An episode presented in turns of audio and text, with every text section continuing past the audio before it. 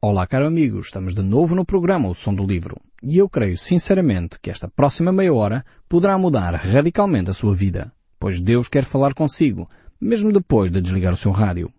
Eu sou Paulo Chaveiro e nós hoje vamos procurar encerrar este livro tão tremendo, com lições tão entusiasmantes, que é o livro de Jonas. Nós temos realmente aqui muitas lições para retirar deste profeta. Este livro de Jonas encontra-se entre os livros dos profetas menores e realmente é um livro tremendo que tem lições importantíssimas para nós. Eu espero que você tenha acompanhado os nossos programas. É para mim um dos livros mais fascinantes das Escrituras podermos olhar para este livro e poder perceber como Deus é um Deus das segundas oportunidades. É um Deus que não desiste de nós apesar da nossa desobediência. É um Deus que se preocupa mesmo com aqueles que não querem saber dele. Deus tem uma mensagem para todas as pessoas. E nós estamos a tentar concluir então este, este livro, o estudo deste livro de Jonas, e nós vamos pegar então em Jonas capítulo 3, verso 7 em diante, e depois entraremos no capítulo 4 deste livro de Jonas para concluir ainda hoje este uh, estudo do livro de Jonas. Diz assim a palavra de Deus, e fez proclamar e divulgar em Nínive, por mandato do rei e dos seus grandes, que nenhum homem, nem animal, nem boi, nem ovelha provem coisa alguma, nem os levem ao pasto, nem bebam água, mas sejam cobertos de pano de saco, assim os homens como os animais, e clamarão fortemente a Deus, e se converterão cada um do seu mau caminho e da violência que há nas suas mãos. Quem sabe se voltará a Deus e se arrependerá, e se apartará o furor da sua ira, de sorte que não pereçamos. Viu Deus o que fizeram, como se converteram do seu mau caminho, e Deus se arrependeu do mal que tinha dito que lhes faria, e não fez. Aqui temos realmente o resultado de uma pregação de um profeta muito pouco motivado. Uh, Jonas, como nós iremos ver mais à frente, apesar de ir a Nínive, apesar de primeiro ter tentado fugir, mas apesar de ir a Nínive com uma mensagem brevíssima, uh, sem motivação, sem paixão, sem amor por aquele povo, mesmo assim esta mensagem tocou o coração deste povo. E sabem porquê? Porque a mensagem é a palavra de Deus. É o Espírito de Deus e é o poder de Deus que transforma. Não tem a ver com Jonas, não tem a ver com o Paulo Chaveiro, não tem a ver com o Padre Flantal ou com o Pastor não sei quantos. Tem a ver com a palavra de Deus. E quando é a palavra de Deus, ela produz transformação. E que transformação? Transformação ao nível do caráter, em primeiro lugar. Vemos aqui que o povo se arrependeu do mal. Alguém que diz, eu creio em Deus, mas depois continua com a sua vida completamente embrulhada em corrupção, em mentira, em engano, em adultério, seja o que você quiser, é uma pessoa que ainda não percebeu o que significa arrependimento. Não compreendeu que tem que abandonar o seu mal. Se alguém diz, eu temo a Deus, eu amo muito a Deus, mas a sua vida continua ela a dizer mal dos vizinhos, continua a mentir, continua a roubar, alguma coisa vai muito errado na vida desta pessoa. Então, quando há um arrependimento genuíno, quando há um pedido de perdão a Deus efetivo, há necessariamente uma mudança de atitude. Há necessariamente uma mudança de caráter. E sabem porquê? Porque Deus é santo e Ele pede de nós santidade. Então, ser cristão é viver uma vida digna, uma vida de santidade, uma vida de honestidade, uma vida séria, uma vida que eh, realmente a pessoa vive com integridade. E isto é o que significa ser cristão. Eh, não é de estranhar que à medida em que nos afastamos de Deus, e o nosso povo está cada vez mais longe de Deus, efetivamente, temos 98% que se diz cristãos, mas depois os fenómenos sociais revelam exatamente o contrário. Eh, porque um povo que em 98% se diz cristão não pode necessariamente atentar contra a vida das pessoas. Estamos a falar não só de furtos, não só de abortos, não só de assassinos, compreende? Estamos a falar de atitudes do coração. Quando em 98% da nossa população se diz cristã, é, é estranho que é o país da Europa com maior taxa de gravidez na adolescência. Quando 98% do nosso país se diz cristão, é estranho que haja quase um milhão de pessoas que sofrem, direta ou indiretamente, com problemas de alcoolismo. Eh, estamos a falar de um país que se diz cristão. Alguma coisa tem de acontecer ao nível do caráter. E foi o que aconteceu aqui uh, na cidade de Nínive. Houve um arrependimento, houve uh, o perceber que esta caminhada que eles levavam conduzia-os à destruição e por isso eles queriam se converter dos seus maus caminhos, mudar de atitude. É, realmente é um desafio de Deus. Quando nós somos confrontados pela palavra de Deus, tem que haver mudança de atitude. Eu fico muito encorajado quando recebemos cartas ou e-mails ou telefonemas de pessoas que falam eh, exatamente que aconteceu esta mudança. Ficou-me gravado uh, na memória aquele exemplo daquela senhora que falou que, que ela e o esposo uh, começaram a ouvir o programa O Som do Livro e o marido que até tinha uma atitude de distância, de afastamento da sua esposa, era até rude, passou a ouvir o programa e começou a mudar de atitude. Então, quando essa senhora telefonou, ela dizia, agora o meu marido senta-se comigo, dá-me a mão e juntos ouvimos o programa ao som do livro. É disto que estamos a falar. De mudança de comportamento, mudança de atitude. E é isto que é ser cristão. Ser cristão não é ser batizado em criança e depois casa-se na igreja e depois é um funeral feito por, por uma entidade cristã. Isto não é ser cristão. Desculpem que vos diga com todas as letras. Eu sei que é assim a maioria do nosso país, mas isto não é cristianismo. Cristianismo é seguir a vida de Jesus. É ter uma vida íntegra. Ter uma vida em conformidade com a palavra de Deus. E infelizmente tem-se alimentado muitas quesílias, eh, porque não tem o nome, a igreja que aquela pessoa vai, não tem o nome que a igreja que eu vou, e eu sou católico e este é evangélico e aquele é protestante.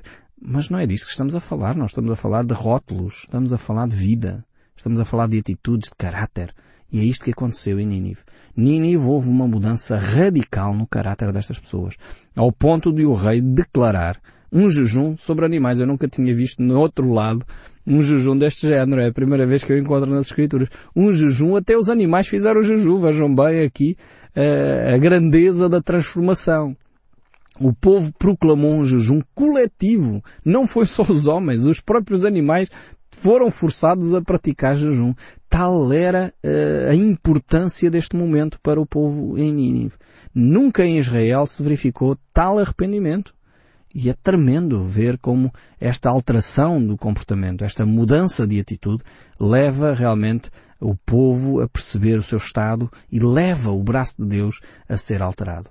Aqui vemos que, na realidade, não houve grande alteração da parte de Deus. Deus não muda assim, não é? Eh, ainda que as palavras aqui usadas para Deus fossem, são chamadas antropomorfismos, são palavras eh, que são humanas para descrever atitudes de Deus, eh, para nós podermos compreender um pouco melhor. No entanto, não houve, de facto, grande mudança no plano de Deus. Deus já tinha, desde o início, esta ideia, ou o povo se arrependia e ele não destruía a cidade, ou o povo não se arrependia e, consequentemente, havia necessidade de intervir de uma forma radical. Acontece constantemente assim. Deus tem eh, este modus operandi, podemos usar esta expressão, esta maneira de fazer, eh, desde o início. Deus espera no coração do homem arrependimento. E quando o homem se arrepende, Deus não tem necessidade de aplicar as consequências do nosso pecado. Agora, quando o homem não se arrepende, Deus vai agir. E foi isso que aconteceu aqui. Agora, a expressão usada é uma expressão, enfim, humana para dizer Deus arrependeu-se, né, nesse sentido. Aqui a palavra arrependimento significa simplesmente mudança de atitude, mudança eh, de caminho. A palavra utilizada tem esta ideia, portanto é como se eu fosse numa direção e agora mudo para uma outra direção não é que signifique pecado. Eh, muitas vezes nós associamos arrependimento a pecado, eh, mas isso é quando falamos no foro humano, no, ao nível humano. Agora, uma mudança de atitude não significa necessariamente pecado em si. Mas então vemos que Deus, por um lado, já tinha este plano desde o início, de que se o povo se arrependesse, então haveria um perdão. Se o povo não se arrependesse, então haveria a condenação. Isto era o plano inicial. Se não houvesse este plano da parte de Deus, não havia necessidade absolutamente nenhuma de enviar Jonas uh, para pregar a palavra lá.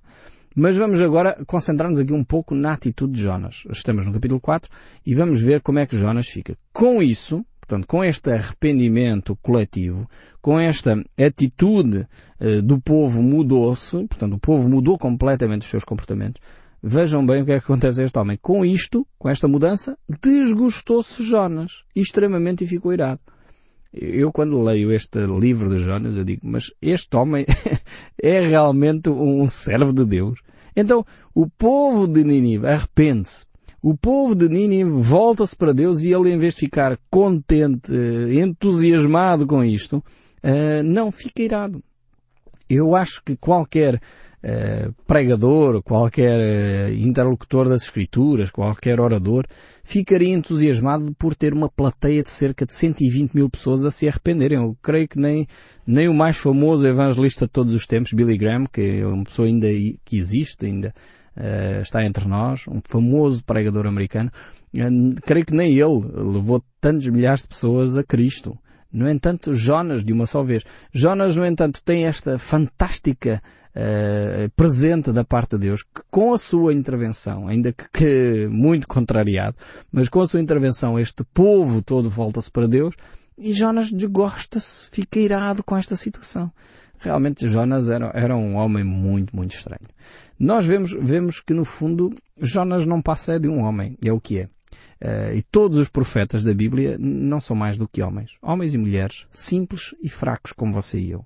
Às vezes nós gostaríamos que Jonas, Elias, Moisés fossem assim uns super-heróis, uns super-cristãos que nunca falharam. E é por isso que nós depois desenvolvemos esta ideia dos santos, daquelas pessoas que são praticamente intocáveis, praticamente nunca falharam. Mas não é verdade. Mesmo as pessoas que foram mais fiéis, a Deus como Jonas, Elias, e você pode colocar os nomes que quiser, São Francisco de Assis, Madre Teresa de Calcutá e tantos outros nomes que são referências para o cristianismo, são seres humanos. Falharam, tiveram momentos de desânimo, momentos de desencorajamento, momentos em que precisaram de voltar para Deus e orar e clamar e buscar.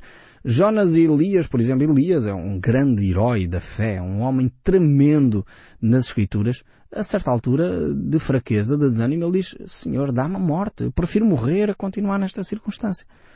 Eh, vejam bem ao ponto em que estes homens eh, estavam. Eh, Jonas aqui fica extremamente irritado, irado, porque Deus, afinal de contas, perdoou aquele povo. É estranho, quer dizer, deveria ele ficar todo entusiasmado e em vez de ficar entusiasmado, ele orou assim. Vejam bem aqui a oração de Jonas. Isto é das orações mais terríveis que alguém poderia fazer. E orou ao Senhor e disse, Ó oh, Senhor, não foi isto que eu disse, estando ainda na minha terra. Por isso me adiantei, fugindo para Tarsis. Agora justifica aqui a sua desobediência. Vejam bem como este homem é tão parecido connosco. Uh, começa a justificar as suas desobediências. Foi, por isso que eu fui-me embora, fui para Tarsis. Pois eu sabia que tu és Deus clemente, grande e benigno, e que te arrependes do mal. Ou seja, ele já sabia que Deus é um Deus das segundas oportunidades. Deus é o Deus que perdoa. Deus é o Deus que quer o bem da população, o bem do povo. Deus não é aquele Deus cinzento, terrível, que agora, com uma mensagem destas, nós podíamos pensar, eh, bem, Deus é um Deus terrível, vai destruir Nínive. Mas veja bem como Jonas descreve Deus. Deus é um Deus clemente. Deus é um Deus grande em benignidade.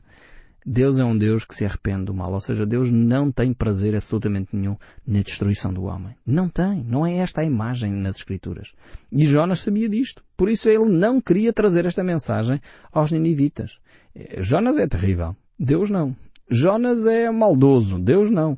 Jonas é irado, mas Deus não. Jonas alimenta o ódio, mas Deus alimenta o amor. Jonas é, sofre de xenofobia, mas Deus não sofre de xenofobia. Deus não tem ideias de elitismo. Não, Deus tem um, uma mensagem transversal para todas as culturas, para todas as classes etárias, para todas as classes sociais. Deus é um Deus que ama. Deus não faz acessão de pessoas. E realmente quando nós não percebemos isto em Deus, que Jonas já tinha percebido, apesar de tudo. Jonas já tinha percebido que Deus é um Deus clemente. Mas eu não sei onde é que nós fomos buscar a ideia de Deus, de que Deus é um Deus ditador, um Deus mau. Talvez, se calhar, da nossa própria história. Nós temos vivido períodos de história assim, de, de, de homens uh, ditadores, temos vivido uh, situações de, de, machismo, temos vivido situações de racismo na nossa cultura e depois achamos que Deus também é assim. Criamos um Deus à nossa imagem e semelhança, só que Deus não é igual a nós, e ainda bem. Deus não tem nada a ver connosco. Nós é que deveríamos ser a imagem e semelhança de Deus e às vezes afastamos-nos muito da imagem e da semelhança de Deus. E a imagem e semelhança de Deus é que Deus é um Deus de amor, é um Deus clemente, é um Deus que quer o bem das pessoas, é um Deus que quer trazer a bênção à vida dos outros, é um Deus que quer que as pessoas se arrependam e vivam dentro dos seus padrões. Este é o nosso Deus. E agora Jonas continua a sua oração. No verso 13 ele diz, Peste, pois, ao Senhor, tira a minha vida, porque é melhor morrer do que viver. Vejam bem o ridículo desta oração peço-te que tires minha vida, porque é melhor morrer do que viver. Ou seja, é melhor morrer do que ver este povo de Nínive eh, arrependido e volt se voltando para Deus. Que homem terrível este Jonas. Mas ao mesmo tempo este Jonas anima-me, traz-me esperança. Porque eu não tenho este coração assim. Eu não sei se você tem um coração assim capaz de pedir a morte porque há pessoas que você odeia e quer ver é destruídas. Eu espero que não. Se você tiver um coração assim, peça a Deus para o limpar desse seu mal. Porque Deus nos quer a amar os nossos inimigos. Então se nós não temos um coração assim, eu espero que Deus nos dê uma mensagem tão poderosa como esta que Jonas trouxe à cidade de Nínive. E dessa forma esta cidade escapou porque se arrependeu, foi salva. Não foi salva por causa de Jonas. Foi salva por causa do amor de Deus. É um profeta realmente muito estranho este Jonas aqui, um profeta que não se alegra com o resultado do seu trabalho.